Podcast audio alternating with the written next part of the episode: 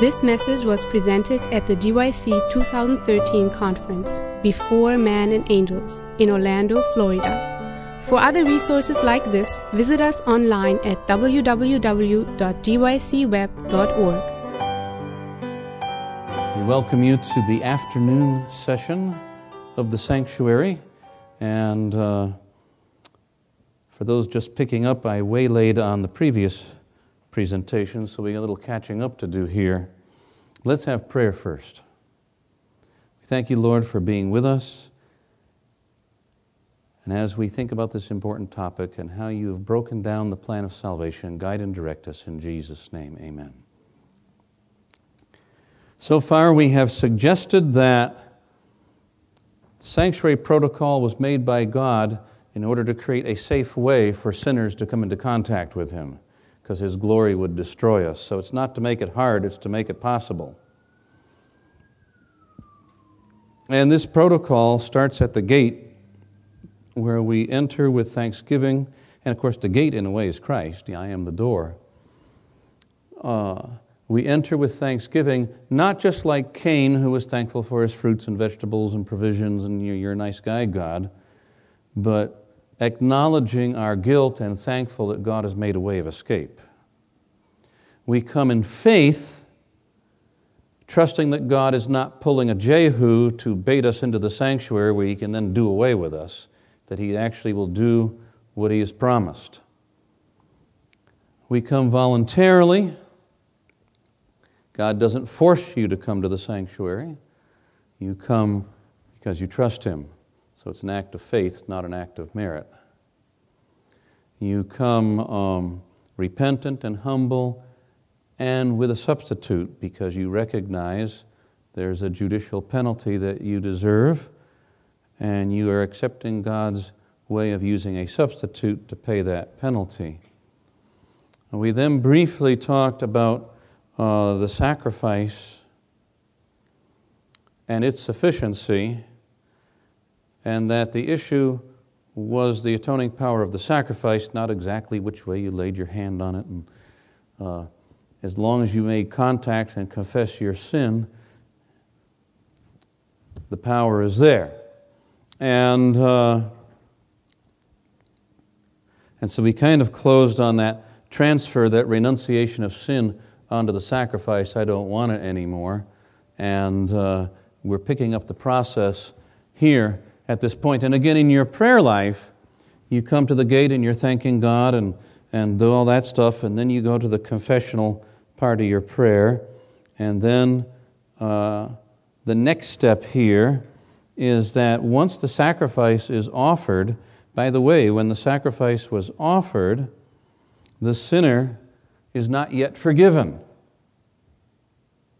because you need a priest who continues the approach to God by going to the laver and then on into the holy place to the altar. And so the intercession of the priest is as much of need for the forgiveness of sin as is the sacrifice. And so the sinner remained at the altar while the priest went on to the laver. And I'm not going to say much about that because I ran out of time here. But almost everyone sees the laver with cleansing themes, so that we're asking for forgiveness but also seeking cleansing. You know, doesn't do any good to be forgiven and just be a repeat offender without help. And so, um, uh, and so as the priest washes in your vision, you're asking God to wash you. I scheme it uh, this way. Again, we approach, the sinner approaches God through the gate, through the altar, through the laver, through the other altar.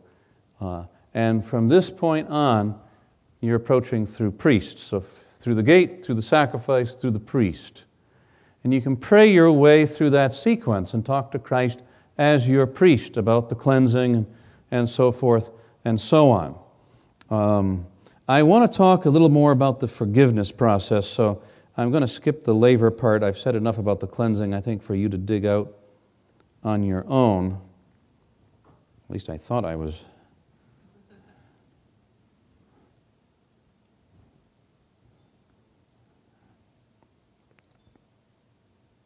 Here we go. The golden altar of incense, very significant um, piece of furniture in this service, because it is very, very closely associated with the Ark of the Covenant, with only a veil between them. Um, it is so associated that in the book of Hebrews, Paul, if you accept Paul as the author of Hebrews, Paul seems to list the golden altar in the most holy place. And that's been a cause for tension, because in the Old Testament it's clearly in the holy place, and suddenly Paul seems to put it with the most holy place. And uh, the Greek is actually that the most holy place had or possessed the ark, so it's less location than it is this association uh, that way. And from reading the Bible, just a little archaeological detail, our Bible stories tend to put the poles the wrong direction. And they would have been oriented this way, not sideways. You don't, because this is your throne. You don't carry your king sideways. You carry him facing forward. And uh, and in fact, hello, where is my, here we go. These texts talk about the poles being long enough when the ark sat here that the tips of the poles stuck through the veil right next to the altar, almost like it was going to grab it and suck it in. And so you had this very close tie between the two uh, with the golden altar here. Um, now, in addition to this, the veil separating the two only went about two-thirds of the way up to the ceiling. So it wasn't a total division, again, emphasizing the connection of the two. And uh, the veil is there, in my estimation, to protect the priest from being destroyed by God's glory. The Shekinah was too bright. And so it's as if God veiled his face, but left the eyes sticking out, um, where we can make eye contact with the priest. So a very literal uh, representation there. It reminds me of Moses, who had the same problem where his face was too bright and he veiled his face uh, in a similar fashion, because seeing God's face again is fatal to sinful man. So we have this veil uh, to divide the room and remind us of that fact. So I've already said that. Let's move on. Here I have made a schema of the side view, and the priest, of course, will be coming in here to the altar where he puts the censer of incense, and he has a blood ritual where he sprinkles the blood into the burning coals. Now, as an aside, if you dip your finger fingers in the sink and you shake into the sink, invariably what happens? In your bathroom. Does all the water go back in the sink? Some of it goes on the mirror, some of it goes on the counter, some of it goes on, the, right? And so when the priest sprinkled the blood and rubbed it on the horns, the sprinkling motion in particular probably spatters the veil and the altar and et cetera, you know. And hence that idea of getting a mess that needs cleansing. Now again, we, we're going to come back to this, but the priest bears the sin through the blood in that transfer, so we're going to come back to that in a minute. So when the priest burns the incense here, what happens? The smoke goes up, and at least part of that smoke does what? Over into here. So we'll schema to the nose of God, so to speak.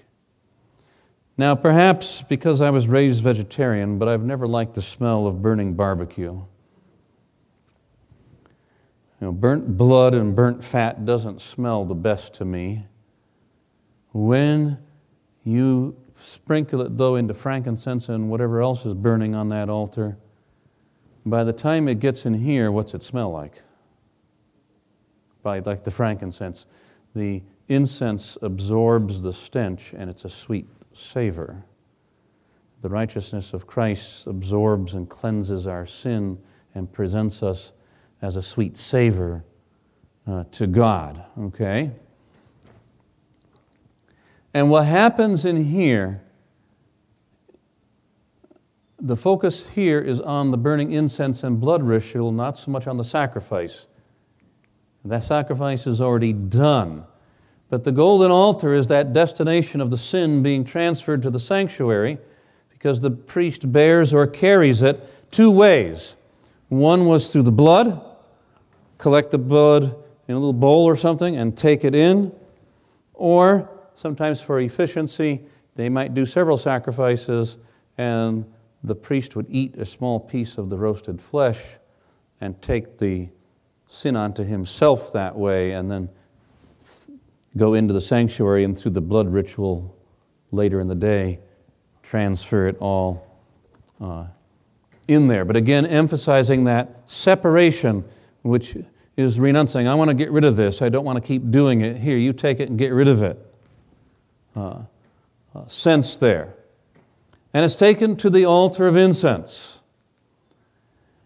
And this blood ritual of rubbing on the horns and so forth, what is going on here? The wages of sin is? Feel free to come on up. We're not... Uh, we've got some handout uh, note-taking paper there in the middle if you wish. What's going on here? Some people recoil from this presentation of blood. It seems to their, quote, civilized mind, unquote, barbaric. Um, yeah, we don't serve a bloodthirsty God, et cetera, et cetera. Well, the wages of sin is death, which is a court-imposed penalty from God's court. So to release the sinner, we've got to deal with the justice issue. Forgiveness never subverts justice.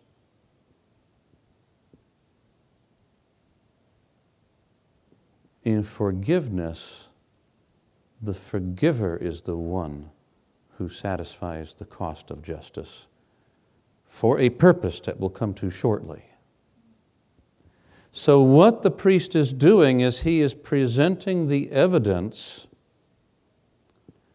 that the substitute died, that the penalty was paid, that the death had been enacted, that this sinner has separated from his sin.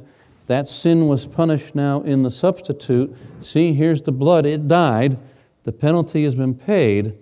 And it's at that point when the evidence is presented to God that the penalty is paid, that God says, I keep my promise.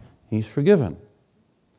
And so in this ritual in Leviticus, um, we have this repeated formula.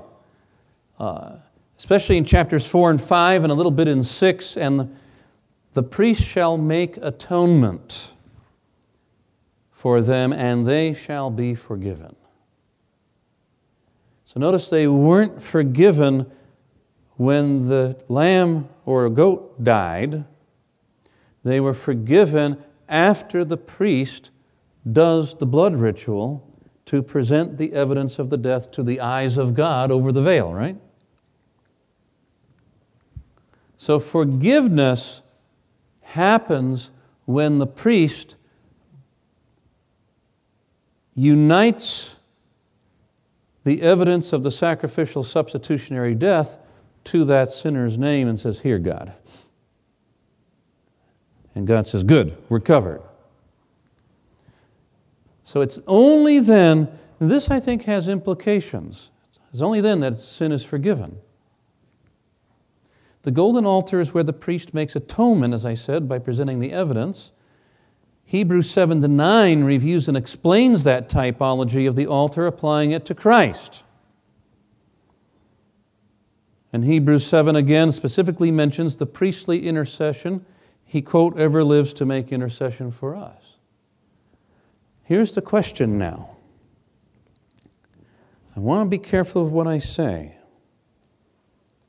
But I'll ask it provocatively, if everything was finished on the cross, why do I need intercession?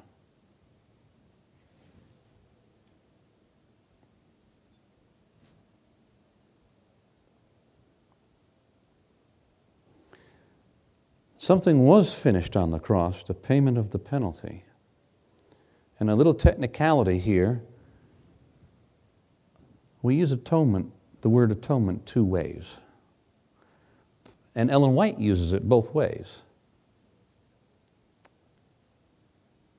One, we use it for the payment of the penalty. And so in that sense, atonement was finished on the cross. The penalty is paid. There's no more ongoing payment, right? And Ellen White makes statements to that effect. You know, the complete and full atonement of Christ on the cross paid the penalty. But then there's also atonement as a process based on that sacrifice with the ongoing effects. And that's still in, in the works, right? It's still in process. So on the one hand, atonement is finished. On the other hand, it's not finished, depending on how you use your language. And so when you're dealing with an evangelical friend, you have to be careful because they think of atonement as the penalty part, not the process part. And so they think you're undermining the cross if you say there's more atonement work going on. But we have to reckon with this problem. If it's all done at the cross, why do I need an intercessor?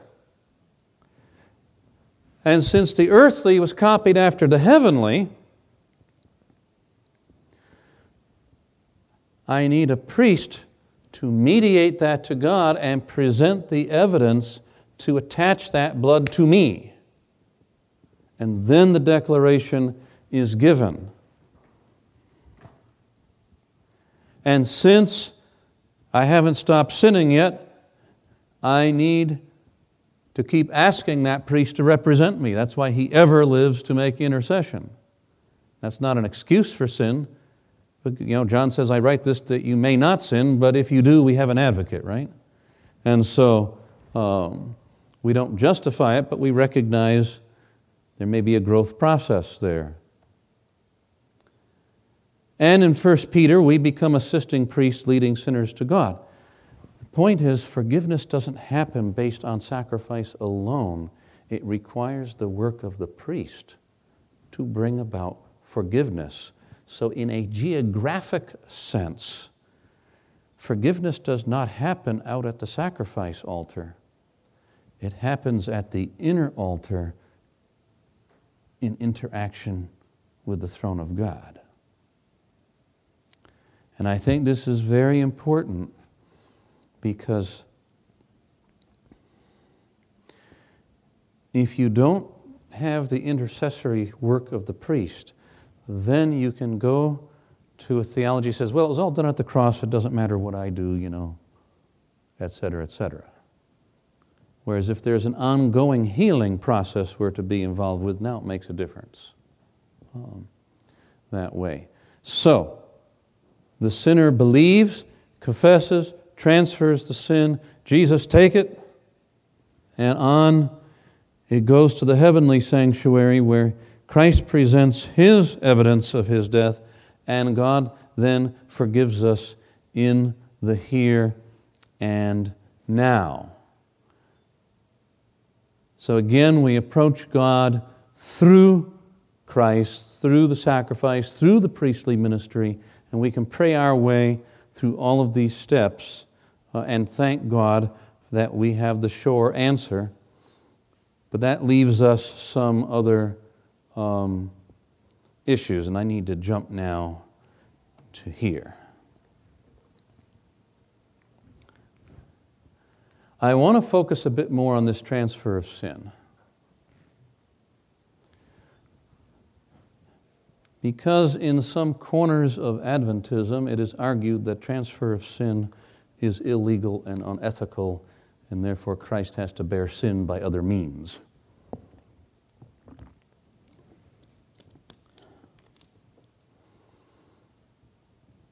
In biblical theology and Jewish culture of that day, when you laid your hands on something and talked, you were transferring or conferring something. So we have the birthright blessing. For example, in Genesis, remember when Joseph brings his two sons to his father and his father crosses his hands and Joseph is upset. But why is he laying hands and talking? He's passing a blessing. Through that laying on of the hand, he's transferring something. Likewise, Paul, a good Jew, good Jewish rabbi, finds these guys at Ephesus who have never heard of the Holy Spirit and who were baptized only in the John's baptism. And so he ends up laying his hands on them. And Paul, who has the Holy Spirit,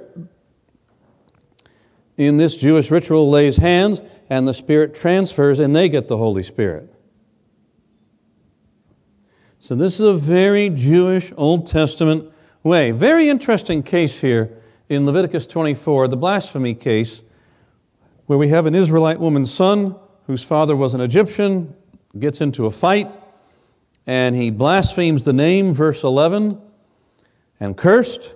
So they bring him to Moses, and they give the names, and they put him in custody and waiting for God to give direction. And the Lord spoke to Moses, saying, "Bring out of the camp the one who cursed, and let all who heard them lay their hands on his head. Then let all the congregation stone him." Why are those who heard him laying hands?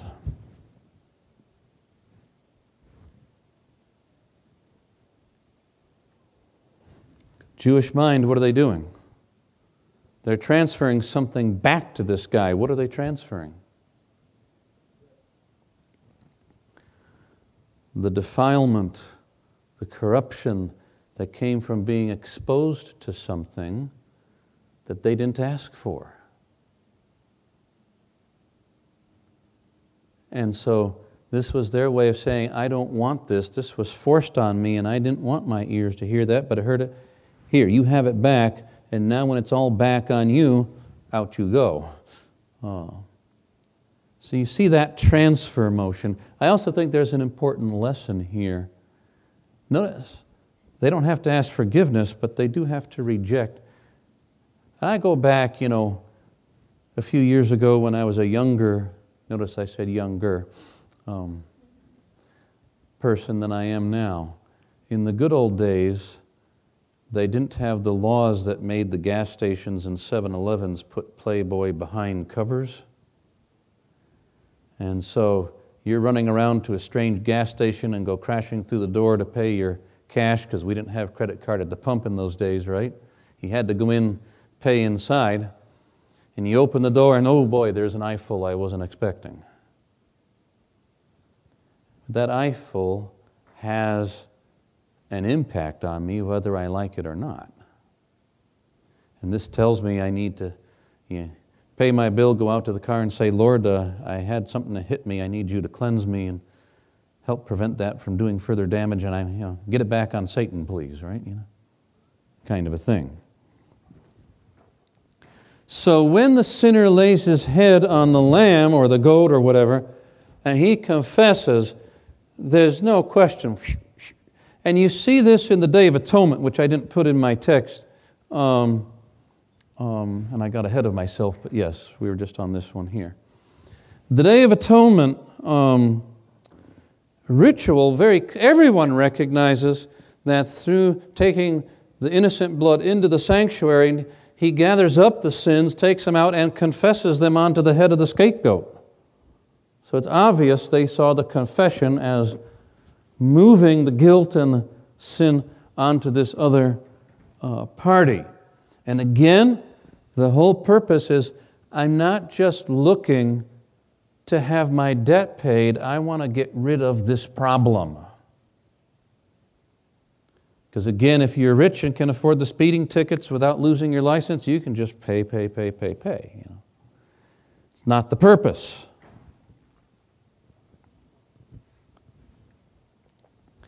Likewise, I'm just going to breeze through this quickly. You have this idea then of the guilt or the blood being on their head. In other words, they're accountable for themselves, and you get it in several uh, places. I'll go to First Kings here, where uh, Shimei is told not to leave the town of Jerusalem. If you leave, you'll be executed and your blood will be on your own head. In other words, it's your own fault, no one else's.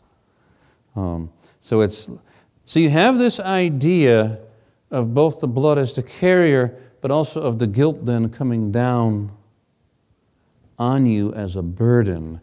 And hence, um, in the Old Testament, sometimes forgiveness uses the verb for lifting. Not often, but sometimes. And here the um, um, Jacob is sending emissaries to, here's what to say to Esau. Moreover, your servant Jacob is behind us, for he thought, I may appease, the Greek, uh, the Hebrew word is kafar, which is atone, right? We get Kippur, Yom Kippur, the Day of Atonement, comes from kafar. Very interesting. So that I may atone him with the present that goes ahead of me, and afterwards I shall see his face. Perhaps he will lift, forgive me. Even more so in the story of Joseph, you have it twice, I highlighted it once. Um, please, yeah, lift, I forgot it here, the transgression of your brothers and their sin, et cetera. Now please lift the transgression. The idea is you have this weight like Pilgrim in Pilgrim's Progress that you're carrying and you want to get it off and get rid of it. And so, God, I got this problem, I want to get rid of it, but I can't get rid of it. I need you to lift, to remove, and lift me up. And hence, again, this idea of renouncing sin and asking God, please lift it off me. And this is where the laver then comes in. I'm not just looking for a payment of penalty, I am looking for cleansing, for healing. The question is, yes, but how? And here's where I'm changing my seminar slightly to bring the, the rest of the furnishings up. And so the Day of Atonement will be the last two sessions now. Um, Interesting quote from Ellen White, and I see I didn't capture the reference. I think it's Patriarchs and Prophets, but you'll have to go dig it up. The showbread was thus kept ever before the Lord as a perpetual offering. Thus it was part of the daily sacrifice. It was called the showbread, or the bread of the presence. Because the golden altar is in the holy place, right? And we have two other furnishings. What do they have to do with this approach to God? It was an acknowledgement of man's dependence upon God for both temporal and spiritual food. So part of the cleansing, forgiving process is to say, God, I can't do this on my own. I have to rely on you. You're going to have to do for me what I can't do for myself. You're going to have to empower me to do what I'm powerless to do in my own power. And so that bread was a rem- reminder of the bread from heaven that fell by faith, the manna, and your ongoing dependence for God to supply the spiritual nourishment, strength, and everything for this to work. And then the lampstand, quite a few scholars tie this as representation of the pillar of fire at night and the cloud by day. So the lamp leads us to the idea of divine guidance and revelation. And of course, Psalm one nineteen, your word is a lamp to my feet and a light to my path. The unfolding of your words gives light, it imparts understanding to the simple. And so we have healing by God giving us light and guidance, but also by relying on Him instead of our own strength.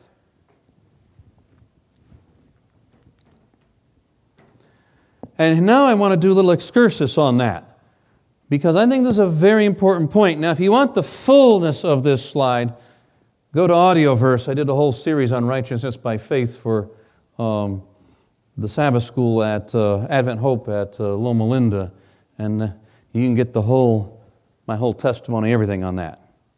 But I'm going to break it down very uh, briefly here. In Paul's theology, in Romans especially, we have what we call the two powers motif or theme. Motif is a fancy word for theme. And you see these powers most openly in Romans five, though he starts introducing the one in Romans three. When he says, I have contested that all men, both Jew and Gentile, are under sin. And you'll notice that in Romans, Paul mostly talks about sin, not sins. Much more sin. And you see him personify sin into an enslaving power. And this comes to a head in Romans five. And in Romans five twelve, Paul says, sin, this power, came into the world through one man. And we know, and then death, its partner, comes in through sin. So we have the power set of sin and death. And he says, we know that this power spread to all men because all men sinned. So the fact that everyone sins shows that they are already a slave of sin. For Paul, you're first a slave of sin, then you sin. Except for Adam and Eve, of course, who became slaves of sin by sinning. And the rest of us are born under the power of sin, and we need deliverance. And so he casts Christ as the new Adam, and this new Adam brings a universal power set into the world that is the antidote to the power set Adam brought into the world. Oh, I get excited about this. What's that power set? Grace and righteousness. So sin and grace are the two powers with their accompanying companions, death and righteousness.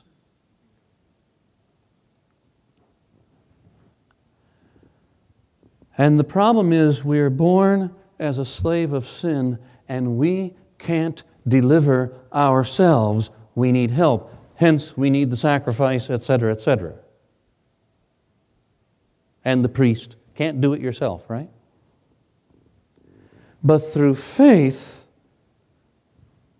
we are transferred from being a slave of sin and death to being a slave of grace and righteousness and slave of Christ, as Paul likes to call it, right?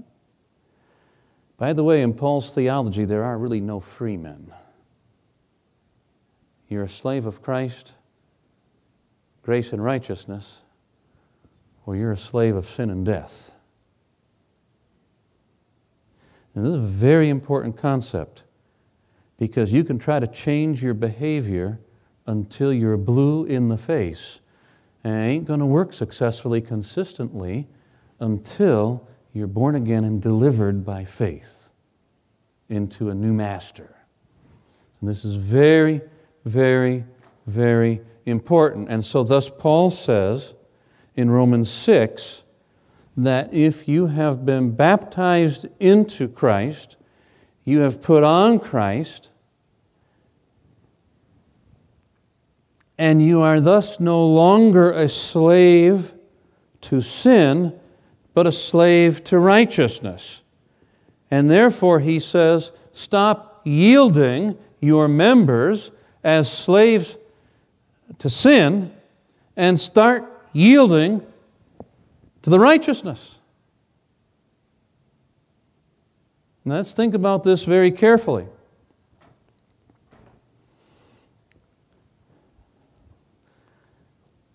He then goes to Romans seven, that infamous passage, right? The good I want to do, I can't, and so forth. And we have all sorts of arguments. Who is Paul talking about in Romans seven? He tells us in verse fourteen. He personifies the word I, ego in Greek. Very unusual construction. I think he's treating ego like the self. And he says, ego, I, self, is carnal, sold under sin. See, the law is spiritual, but ego is carnal, sold under sin. And this ego, we get our word ego from it, right? This ego sees the law of God, wants to do the law of God, but his slave master won't let him do it consistently. It Doesn't matter whether you claim to be post-conversion, pre-conversion, this or that. If you're under slavery to sin, Paul says you can appreciate the good, but you're not going to be able to do it all. And what was his solution? Who shall deliver me from this body? Is deliverance. That separation of sinner from sin in the sanctuary is that separation from one slave master and going to a new one. And to be under grace is not to be free to do whatever you please. To be under grace is to be under the slave master that lets you do God's will.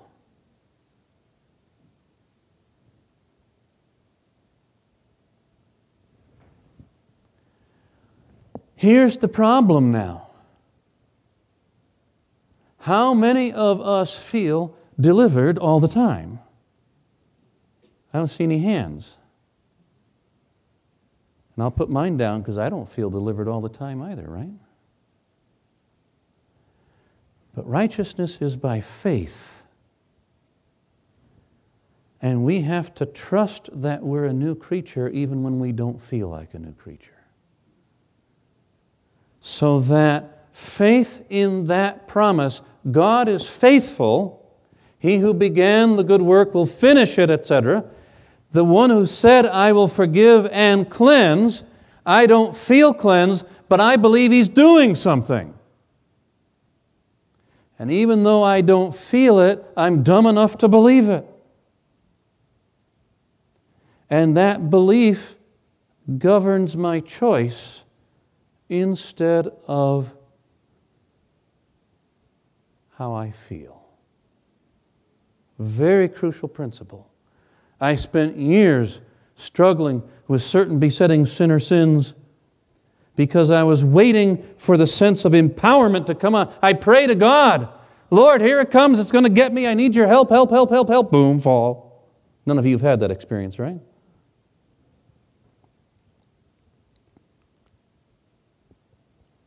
I was waiting to feel something before I could do something.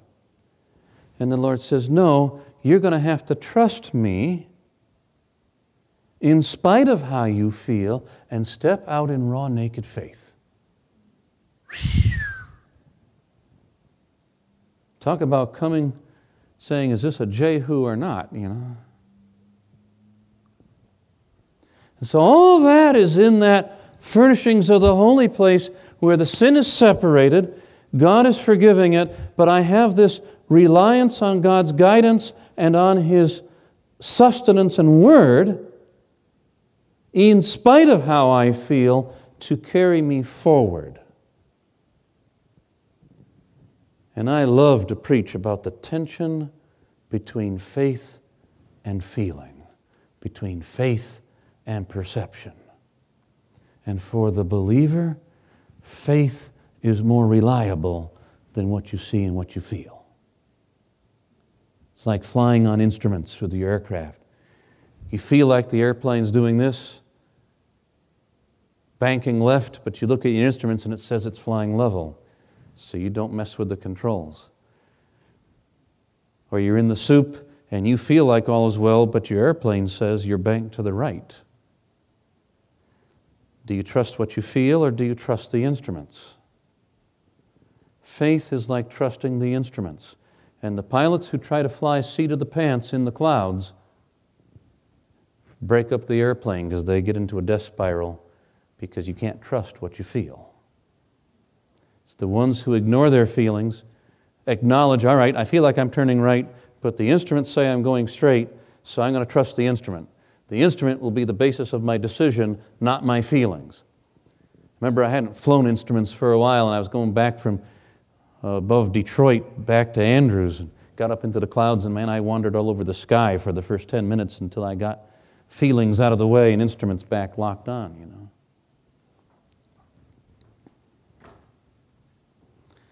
Hebrews ten is where I got this from.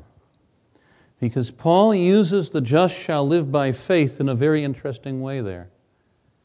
He opposes it to shrinking back.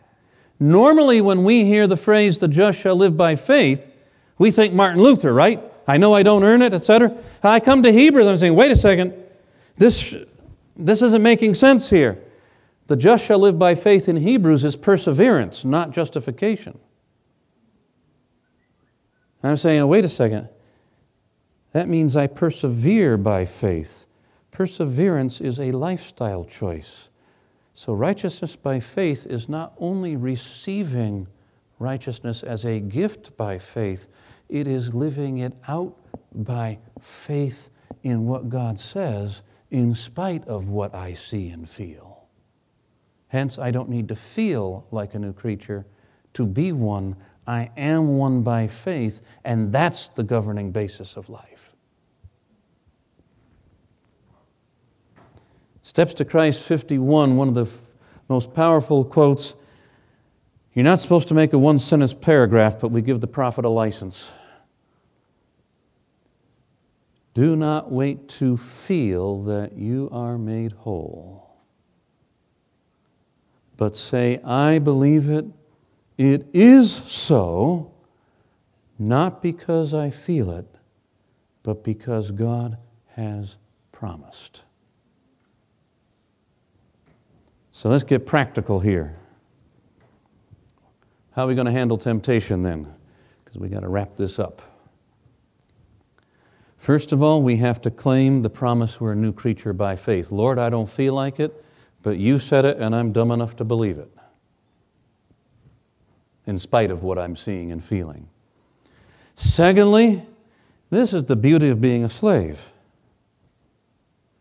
You say to the devil, I'm not free to do as I please. You have to go talk to the slave master. Don't argue with the devil. Refer the argument to your slave master. Your job is to yield to your master, not to argue with the devil. The moment you try to argue with the devil, you're going to be sunk because he's too smart for you. Two examples. As a teenager, some friends at church invited me to a function that in my heart of hearts I really knew a Christian ought not to be at. These professed Christians, right? But, you know, when you're fourteen, fifteen years old, the peer pressure thing is tough, right? So you want to say, no, I want to do the right thing, but boy, I don't want to get my friends ridiculing me and stuff, right? Is, is there an easy way out? We have to understand I grew up with very good but no-nonsense parents. I knew that hell would freeze over before they would give their permission for me to go to this event.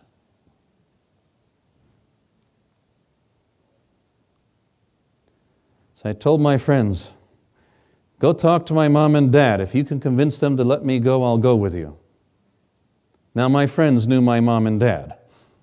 That was the end of the conversation because they knew it was hopeless. But it was nice. Hey, I'd love to come with you, et cetera. But mom and dad, right, their fault, you know.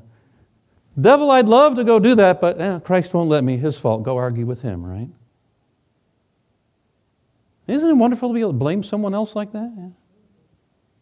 You know, being very practical here. It reminds me also of back before the armed forces cooperated with each other. Chuck Yeager, the famous test pilot,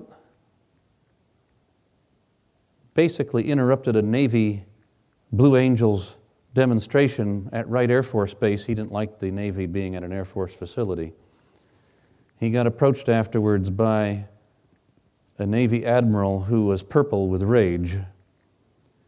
And the admiral screamed at him, if you were in the Navy, I would draw and quarter you. And Yeager said, yes, sir, but I ain't in the Navy.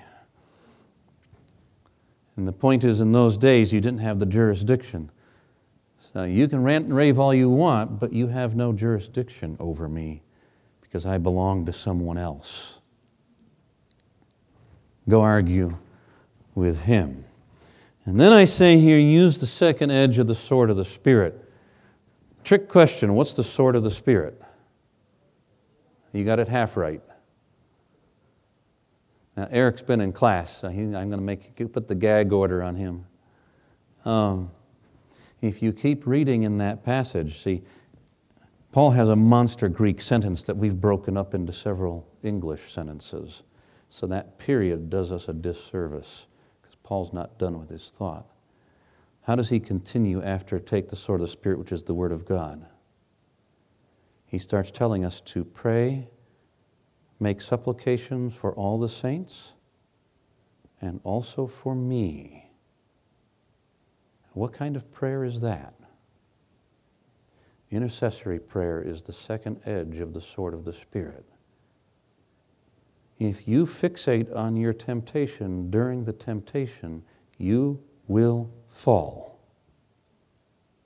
So you claim the promise you're a new creature, give the argument to Christ, and get your mind off the temptation by praying for someone else's salvation. Prayer bombs Satan's kingdom with prayer.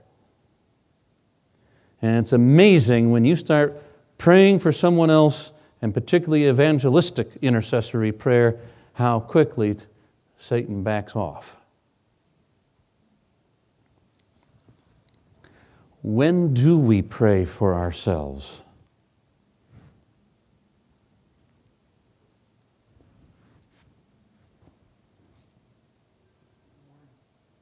In the quiet time with God. That's when you go to God and say, look, I'm weak, I can't handle this, I need help, et cetera, et cetera.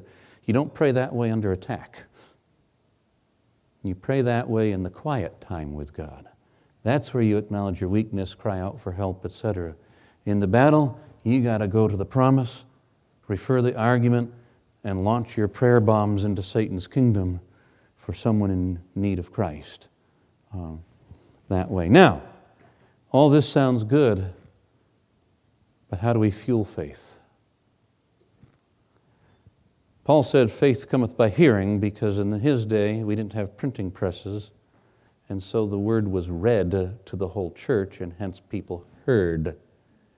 But today we've got iBooks and iTunes and Kindles and printing presses and everything else, and so I like to modernize it and say faith cometh by reading. This is where your devotional life, et cetera, comes in. If you don't have time in the Word of God, temptation will come and you will say, I could claim the promise, refer the argument, et cetera, but I don't feel like it, and you start living by feelings again. And so the devotional life is the fuel of faith. That's when you pray for yourself, et cetera, et cetera. So, quick recap then.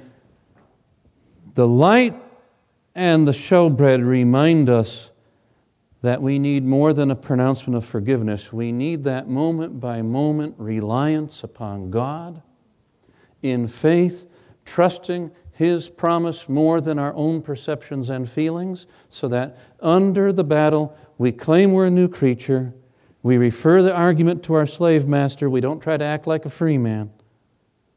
Not my will, but your will be done, right? We don't need the prayer of Jabez, we need the prayer of Jesus. And then get out that second edge of the sea. The first edge of the sword is the promise, right? You promise, Lord. The second edge of the sword is that intercessory prayer where you get your mind off yourself and prayer bomb and do as much damage to Satan's kingdom with that prayer as you can. I think you'll find that a very helpful tool in that process of the holy place experience uh, and most holy place experience of your prayer life. Alrighty. Let's have prayer. I think we have about a fifteen minute break, right? And actually about twenty. So we can take four or five minutes for those who want to ask questions, but for those who want to get up and moving, I'll have prayer first. And then if you want to loiter and chat for a minute, um, et cetera. And then I believe three fifteen we're back on. Would that agree with Mister Lowe? You're the official G Y C representative, but I believe three fifteen would be the correct time. The judge has spoken. Okay. Let's pray. Lord, we thank you for the good news that where sin increase, your grace abounds even more. May we come under that power of grace by faith and discover your power to argue with Satan and deliver us from his power. In Jesus' name, let God's people say. This message was recorded by Fountain View Productions for G Y C. G Y C, a supporting ministry of the Seventh-day Adventist Church, seeks to inspire and equip young people to be vibrant, Bible-based, and Christ-centered Christians. To download or purchase other resources like this, please visit us online at w w w dot g y c web dot org.